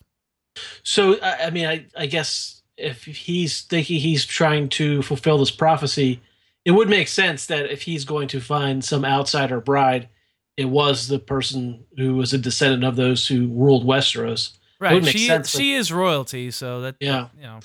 They don't they don't give any explanation of that. It seems like in the in the show that at all, and I did never really understood that that aspect of it. And the other thing is these dragon eggs. Yeah. Even though it is the cow getting married, fuck it, the dragon eggs are like the most valuable things in the entire goddamn planet. Yeah, but they didn't mean- know that at the time. I think. Like, let's talk about that because that's something I wanted to bring up. Well, there- no, they do that that they're very valuable because later Viserys wants to steal a couple of or steal one of them. and Right. He thinks that's enough to buy him an army. Just those. Yeah, Illyrio even says, you know, time has turned them into stone, but um, they're still worth a fortune. They're still very pretty or whatever. So they're valuable tokens, but do you think Illyrio gave her those things just to be used as tokens, or do you think, um, you know, he was hoping she could hatch them, uh, or, yeah, why? Is there, do you have is there more there? That, that- I don't. I don't know. I mean, I think we'd be reading, probably be reading too much into the subtext because they didn't. Uh, I don't think they gave us any overt clues that that was the case. It just doesn't make. It's one of these things where, like, if you spend too much time thinking into it, it might not make a lot of sense. Right, but that's what we're doing here Yeah. in general. Yeah. I don't think I don't think anybody expected them to actually hatch and become dragons at all. Yeah. I, I think it just is one of those things. I mean, again, that kind of goes along with what we were saying earlier about like nobody's betting on Dany to actually take over things. So why So give her such an giving her- extravagant? Why give her such an extravagant gift?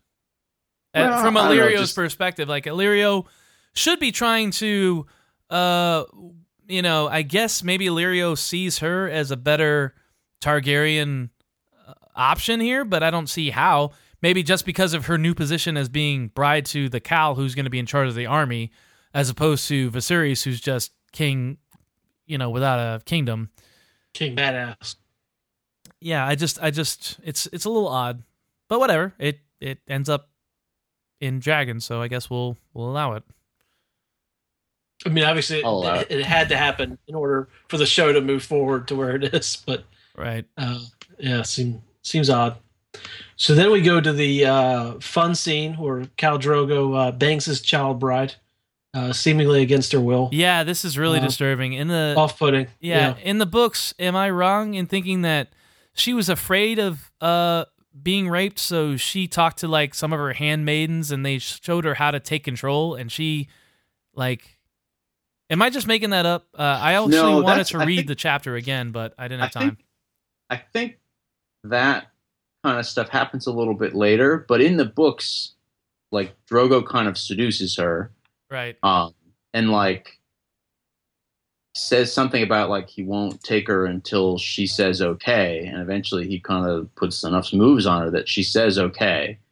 Um, I, you know, it's obviously not a wonderful setup at all, but I mean that way that it plays, especially if like then in not a super long time, you're going to have Dany fall in love with this guy. Right. So like their You know, first having a, is a right, having it be a seduction instead of just a you know a full on rape essentially is is not good. Yeah, why couldn't they why couldn't they play it out like it's in the books? Like there's like he seduces her. And basically Martin goes out of his way to make sure that there is consent. You're right that there is some backsliding later on in the books where Khal Drogo just comes to bed at the end of a long day of riding and just takes her immediately without, you know, putting on the moves essentially. But uh but initially, yeah, you're absolutely right. I remember now. He does seduce her. So I don't know It- why. It, was. It was. I, I mean, I thought it was in the books. It was probably ninety nine percent consensual, and this it, uh, clearly it wasn't. And you know, I avoided watching the show until it was a couple seasons in, and it really picked up hype because I heard about this. I just I remember hearing uh, references to a young um, girl or uh, I guess teenager being raped during the show, and I I remember making fun of a coworker who who liked the show saying, "Oh, is that that show where they rape the kids?" And I had no clue what the thing was. I just knew that part, and it, I just don't. And this is the beginning of. but it was the, a choice, right? Like why did they even need that? Why couldn't they just that's fade exactly to black? it's going. Uh, that's what it's going. Is why this is the beginning of these show runners making the worst possible decisions that they could when it comes to sexual violence, and it wasn't necessary. There's no In reason no for it. way was this necessary. No. So yeah, but they're I- just cranking up her being, uh, you know, sort of a victim and just, you know, being I mean, all the stuff about her, right? Having that thousand yard stare earlier, right? She's just super unsure of herself and all this stuff, which is interesting compared to how she ends up, you know, in a few seasons when she's just drastically different. Right. But just a terrible decision. not- And Yeah, that's the thing. That's the thing. Is this was a, that way. it doesn't have to be this way. This was a decision made, uh, and this is why we're ashamed of Thrones. I mean, this is a perfect Yes. example. You guys sitting around going, hey, can we just take this and make it a little less consensual?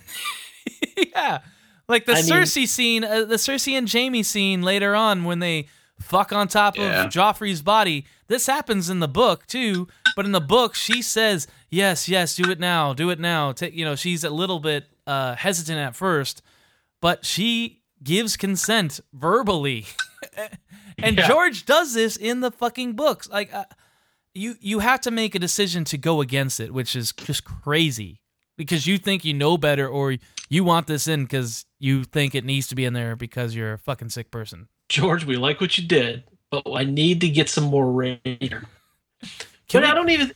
It says it does. It, I mean, it, it, I, I mean, I know I'm kind of repeating or, or hitting the same beats, but it just it's baffling that they would when it adds nothing. And if anything, No. as people who understand television as they probably should, and that they're producing this thing for HBO, they should understand that most people don't like sexual violence. Weird. Really? Yeah, I, yeah. I, I mean, I don't know. I mean, It's- people love the Cosby Show. yeah. yeah. Okay. Uh, Too soon? Uh, respond to that. Not soon enough. Uh, Yeah. So Anything else to say before we push No. past it? I don't have anything else. I've said my piece. All right, Okay. too. All right. Let's. So we go back to Winterfell, and the uh, royal party is about to, or at least the men are about to go out on a, on a hunt. Uh, we see a little bit of the Hound. Actually, we saw the Hound. I think that's the most that we see his bald spot during the entire series when he's speaking to Tyrion. yeah, you could tell that that was like uh, the you know the draft one of his makeup. Yeah, yeah, they Yeah. scaled it back after that. So then uh, we they take off. There's not a whole lot there, but we go to uh, see the dumb shit Bran climbing around. Hear some noises coming from what appears to be an abandoned tower. See Cersei and Jaime. I, hangs around inexplicably for a long time. I, mean, I guess he's shocked by what he sees, but I think like back in, or at least theoretically in this time, I think that uh, sex in front of children was probably more common than they're leading on to in the show. But um, he makes. I mean, they weren't cavemen for Christ's sake. I don't know. Um, so uh, Bran makes eye contact with Cersei, and instead of Cersei just you know powering through it, uh, she gets upset, and Jaime runs over. yeah, I expected Cersei to go just get really into it and just maintain eye contact with Bran. And and that's exactly why I said that. So, so then uh, Jaime walks over, grabs him, uh, some back and forth, says the things I do for love, uh, throws that idiot out the window. And this sets up uh, Jaime, of course, being a complete piece of garbage. Yeah, and this is and here we go, the initial Doug rant. The fact that in the books they can turn Jaime into somebody you instantly hate right away for this despicable act into somebody who's actually has honor and you root for. It's it's just so well done and it's such a, a great piece of uh, storytelling. Uh, and it just doesn't come to pass in the show, and I'm really upset by that. Yeah, it's weird, and you guys will obviously talk about this when you get to those episodes later on. Um, but like you can see them starting to do that, like all through season, mostly season three, because Right. mostly in season two he's locked up.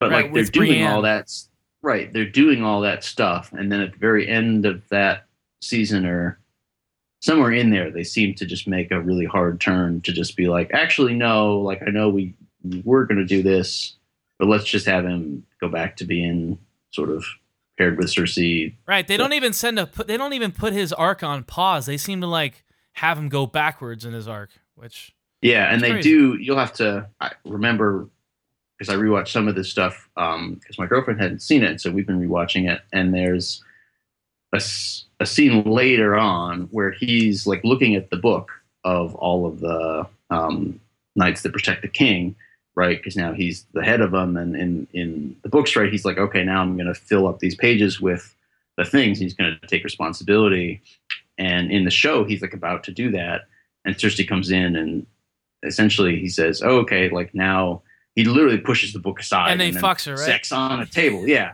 so it's like this very, very distinct in my mind choice to like not Yeah. follow and- that story for him, which is confusing. I don't know why you'd lay all that groundwork and then just be like, well, actually, no. But do you think there's like, because we talked about when the showrunners do this meta textual shit where they're like winking at the audience and like where the hound pisses in the river to signify pissing on the uh, Lady Stoneheart theory.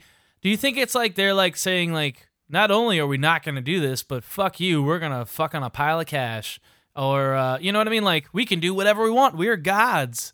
Um, or do you think it, uh, that was just like a one-off? Because uh, I, I definitely think they are doing some winking at the camera stuff and some of their writing and some of the, the actions that they take. But uh, why? Like, like it's it's one of the best parts of the books, and it's one of the best parts that makes like uh, Feast with Crows such an enjoyable read. I mean, Feast of Crows and A Dance with Dragons. Let's face it. I mean, coming off of A Storm of Swords, which is essentially season three and four in the on the uh, TV show.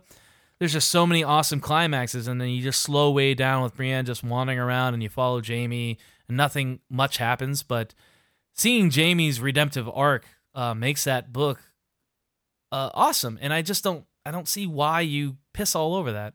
I think they're going to return to it. Uh, Brian said that too. Brian, uh, you think they're going to go forward with it now that Cersei's king uh, or queen of uh, King's Landing? I think they are going to show the schism between the two. But just right. because there's a schism between them doesn't mean that Jaime's necessarily a better person. It just means he disagrees with his sister. With his sister killing their kid and then taking the, the throne. Right. right. Yeah. Right. When his sister eventually exploded a lot of people. then like then he was like, well, this I'm not as into. Yeah, but that doesn't necessarily make him a great person. That's more of like a I don't know. Right. More of he's not the worst person. Yeah, exactly. Instead of right. he's doing honorable things and trying to fulfill oaths. So uh Doug rant over. Uh, so, so is yeah. that that's, is that even though that is that the inaugural Doug rant? Even though you've done other Doug rants, yeah, let's yeah, later is, episodes. This is where the Doug ranting that will later come back. I mean, I guess, but uh, but this is how it is in the the book. So that's a Doug rant that uh, if we were looking at it from a linear fashion, I have yes. no problem with the way Jaime behaved in this episode because it is in line with what happens in the books. I'm just yeah. I get I get angry with what happens later, what follows. Sure. Like Jaime kills uh, a cousin in the next season. He's a kin. He's a kinslayer. Like he wasn't yeah, a kinslayer. He kills a cousin just to get out of out of jail. Or he doesn't do that shit in the books. It's like one of the, like it's yeah. a weird character choice. Like he's even more of a piece of shit. Like uh, I don't know. All right. He doesn't kill his cousin in the books. I thought he I thought he killed somebody to try to make an escape. Didn't he? Uh, I I don't remember. I'll, I'll try to reread the books. Maybe when Winds is announced. But um, mm. but I, I, I don't think he killed his cousin just to get away. Because mm. they had no, they had like Cleos Frey. I think that was the guy that it was his cousin through marriage that he he uh, he uh, leaves with Brienne and Cleos to go to King's Landing. I think that's maybe who you're thinking of. I don't know. I don't know. Moving on. Uh, yeah, I remember one of. All right, so that's that's episode one. Uh, what you guys think? But that was a good introduction. I, I, again, I was uh, watching it the first time; it was baffling, but now watching it in retrospect, I mean, I think it's really interesting. Sets up a lot of things, and I don't know that I could offer any input as to how they could have done any better. Set it up. Yeah, I thought it was done very well. I mean, it was very exciting to see this happen the first time, and looking back now, I think it holds up. Jim? Yeah, yeah, definitely. I thought it was really well done, I, especially for as many people that they have that they're introducing, they they do it pretty economically, right? They get across a lot of like character stuff like in a pretty short span, and they don't. You know, they do some stuff where like, oh, that's Jaime Lannister. He's the brother of the right. queen. Like they do some of that, but they don't do a lot, right? No, like, you're Theon's, right. Like Theon's there, but they don't say who Theon is, right? Like, you know, Rodrik and like all these dudes. Like, there's plenty of people around they don't really talk about, right? Jorah just shows up for two minutes, right? Um, and and so they're not going out of their way. You know, they're not putting up little or pausing and putting up names of characters and who they are and like family tree stuff. Um, they kind of just let you figure it out. And I think that's the thing. Is there's so many people, but like as it goes, you just kind of figure it out. I mean, that's kind of what it's like reading any of those giant fantasy books. Right. You kind of just have to dig in, and then you you end up going back to the glossary like over and over again until you kind of figure it out. Um, but I think that's fine. Like, I mean, it would be really distracting if if they didn't do that. No, I think that's a great point, uh, and you're right. I don't I don't see how they could have done that better. They you know they introduced these people, but they didn't call attention to it. Like you said, like Jorah is just there. You know, the next episode when he gets more backstory, or two episodes later, you can go, "Oh, that was the guy that gave her the books." Right, and I think the thing too is it, like all their characters are in place. Like there isn't anybody that feels off. Like everybody, like right from the get go, feels very much like themselves. Yeah. Um, like the actors are all doing really good work. Um, and yeah, I was I remember watching it and being really excited. Um, and it does some of the same stuff. Right, it ends on this kind of crazy twist. Where, you know, you're not going to expect this a these brothers, No, that that show was these, family members to be right, like having sex, and then to push a kid out the window, just like Bam Bam. Um, so you kind of get everything in there. It's interesting because it's an episode where there's not a lot of action or fighting, really. Just kind of uh, you know that attack at the beginning, but that's it's more a horror scene than an action scene. Um, Absolutely, yeah. uh, and so it's interesting to, to think of. I wonder. I'd be curious to know, you know, when it came on HBO. Like, when was it that people really started picking up on it and watching it? Like, I, I wonder how many people watched the first episode and were into it versus people that kind of picked it up later. You know, after they hear like, oh my gosh, like Ned Stark got killed, and people were like, who is that? Like, what are you talking about? Um, and then they went back and watched it. I'd, I'd be curious. I'm sure there are numbers out there, and I'm sure a better podcast would would have those numbers available to tell you, but I have no idea. but although that to me brings up an interesting point because I feel like a lot of people like the show and the books because of the like twist factor, the like oh my gosh factor. The Shyamalan uh, ding dong kind of. And I, to to go back to Kind what of, your question was, the, the shock. the Yeah. episode one, season one, two point two two million viewers. I th- I think they they do those uh, day of or like you know the first week Yeah. or whatever. All right, well, let's. Can you find uh, while you're uh, I'm, I'm looking while you're binging everyone. things on Google? Can you uh, can you look up the last episode, season eight six, point eight nine. eight point eight nine? So that's you know It's quadrupled, that's almost exactly. that's pretty good, but that's that's a lot of people for uh, season one, episode one. Yeah, yeah. I mean, I don't, I don't. like it was whatever Seinfeld that nobody watched at first and then No, but kinda- like other HBO shows that premiered, like I didn't watch True Detective right out of the gate. I had like you know Right. ten people I trusted tell me you got to watch this show, and I think I was like halfway through the season, and I went back and watched them all, and it was great. But like I can't think of like, I mean, unless I haven't I haven't seen a show right from the beginning on HBO, unless it was Vinyl. I mean, because that that show looks awesome. Yeah. Um, but yeah, I, don't- I don't watch a lot of uh, season series premieres. Obviously, I watched this one because I read the books and I was excited about the adaptation. But just as a regular dude, I don't think I would have watched this from the beginning. You know, it's pretty Yeah. great too. Looking at if you just look at the numbers, the rating numbers, how it took this huge nosedive in season five after the unbroken, unbent episode. so people quit the Hmm. show after Dorne. Yeah, episode one of season five was 8 million viewers on the dot, and then it dropped down to 6.8, blah, 6.5, 6.2. God, no then- wonder they just like neutered Dorne. And then it went down in No, episode seven, it dropped to 5.4, which was the lowest number since uh, the season three, episode 10 number. I think Wow. I think that was the episode when Ramsay rapes Sansa, isn't it? Oh, it. Unbowed, unbent, unbroken. I think it's the C. Is it the? uh It's the the episode after. Was the one where it dropped. Yes, where it just took a nosedive. Yep.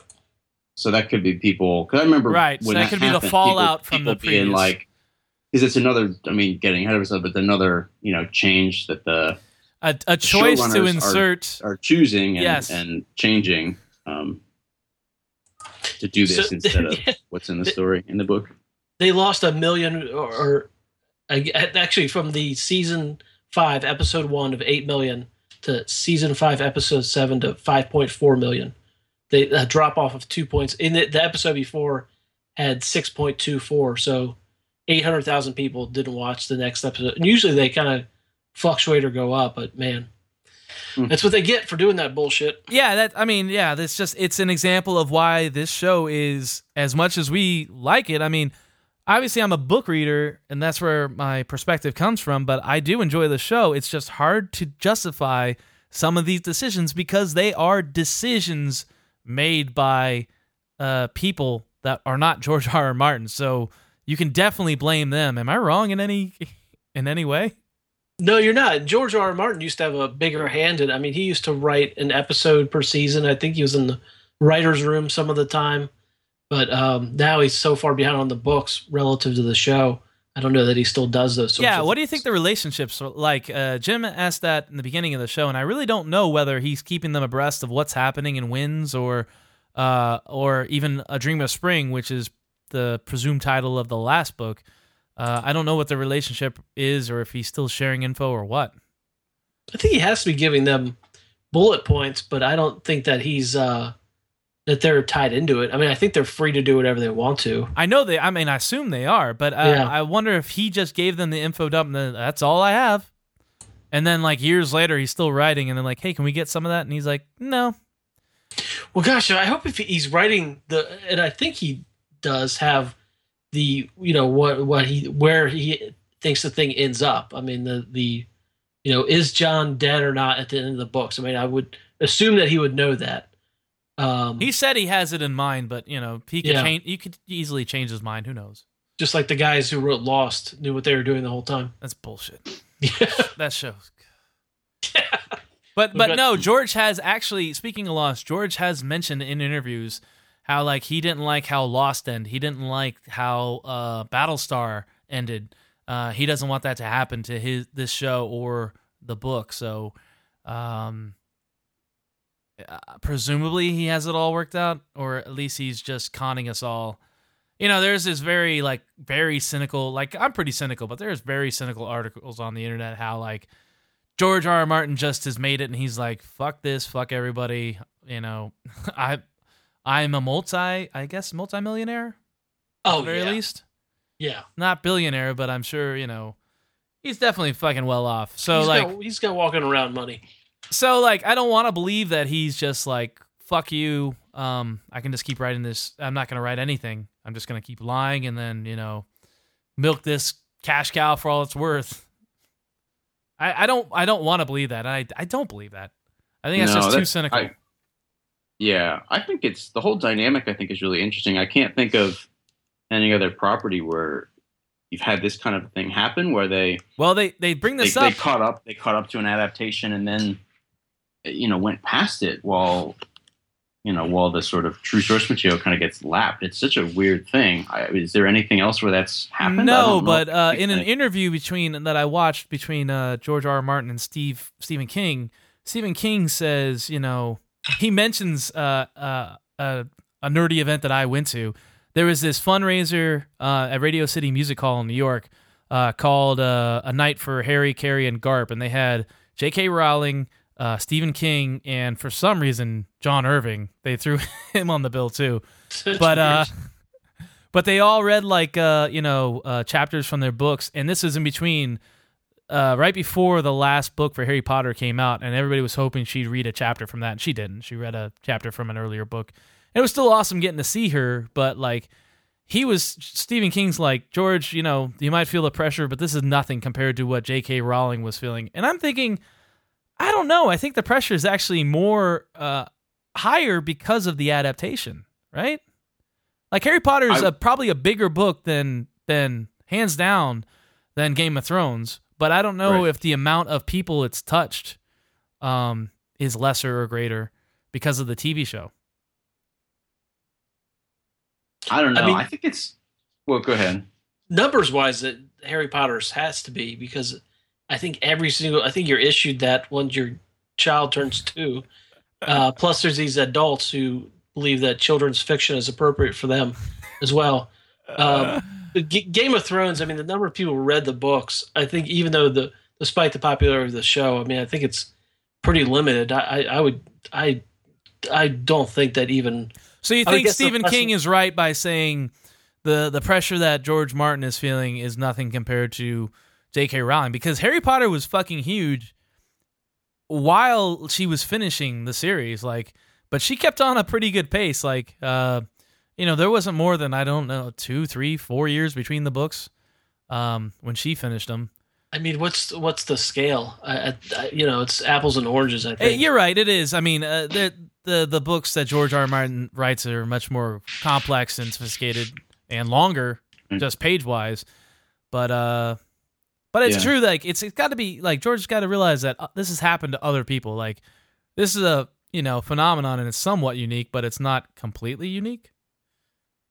No, I, I I've had to write like uh, ac- uh, ac- academics probably not the right word. I've had to write like seventy five page, hundred page papers that are re- where every single um, sentence has to have a verified source, and it's fu- it's tough. That you know, sounds but- awful. Yeah, it's, I mean, so much time. That's why I majored in bowling. something that you just turn into somebody and they read it and I didn't even get a grade on it. It was just a fill requirement of a thing I was involved in. And it's awful, but all you do is just get up and write, you know, write two pages every single day. It's not it's not that difficult, especially when you just get to make this shit up. I don't know. Uh, I mean, I understand the whole writer's block thing, but fucking just get on there and start typing. I mean, I, I understand, and this is my feeling. I don't know. I'll, I'll ask Jim specifically this, but like the world's just kept expanding. Like in book five, you know, Feast for Crows expanded with all this travel time and all these small houses, but at least we were in Westeros. Book five expanded the world huge when we found out about, you know, Meereen, Old Ghis, whatever the fuck that is, and we we met all these people, and it just seemed like all these plots were just expanding. And you got to think that you know the universe can't expand forever. Our universe or George's, it's got to start to condense uh, and lead to a finite. And he might have just, he might be trying to tie up all these loose ends, and he just might not be able to. Um, but I feel Yeah, like he, he will do it somehow with a big explosion in a church or something. he, he, he started he started too many threads to figure out how to tie them all back together even though he were, he knows where he wants it to go eventually is that what you're getting at Yes, that's that's Yeah. my feeling, and I'm sure he will he will finish it. Fingers crossed before he dies, but um, you know it's it's still frustrating as a fan. I mean, I I desperately I want the book mo- now more than ever. Just seeing what has come to pass and knowing there's no way we can get from where we left the books to where we are now, hundred percent. Like just so much is different. Um, i hope he has like a contingency plan in case of my death break this open and it's the bullet points for all the big plot stories because it will be shitty if he dies and we have like half of a book or well, supposedly he writes all his chapters on a computer that's not networked, that isn't plugged into the internet. great so it's protected the cylons come after him right just like battlestar all right so let's let's call it quits. Uh this was a Yeah. good first episode. Uh we're gonna continue to do this until further notice. We might get bored and quit on you at any time but uh we're gonna try to keep this going. Uh jim thanks for coming. Uh anything to plug? Uh, nope. Just uh, I, I will happily just plug what wonderful fellows you two guys are. So Okay. thank you very much for having Jim. me on. yeah and, and speaking of that please uh rate and review us on itunes once again give us five stars and then call us dicks in the comments but Uh, don't just call us wankers call us wankers and something else if possible. Uh, anything else, Brian? uh, that's all All right, guys. Thank you for joining us on Ashamed of Thrones, and we will see you next Tuesday for season one, episode two. Good night, fucktards. Jesus.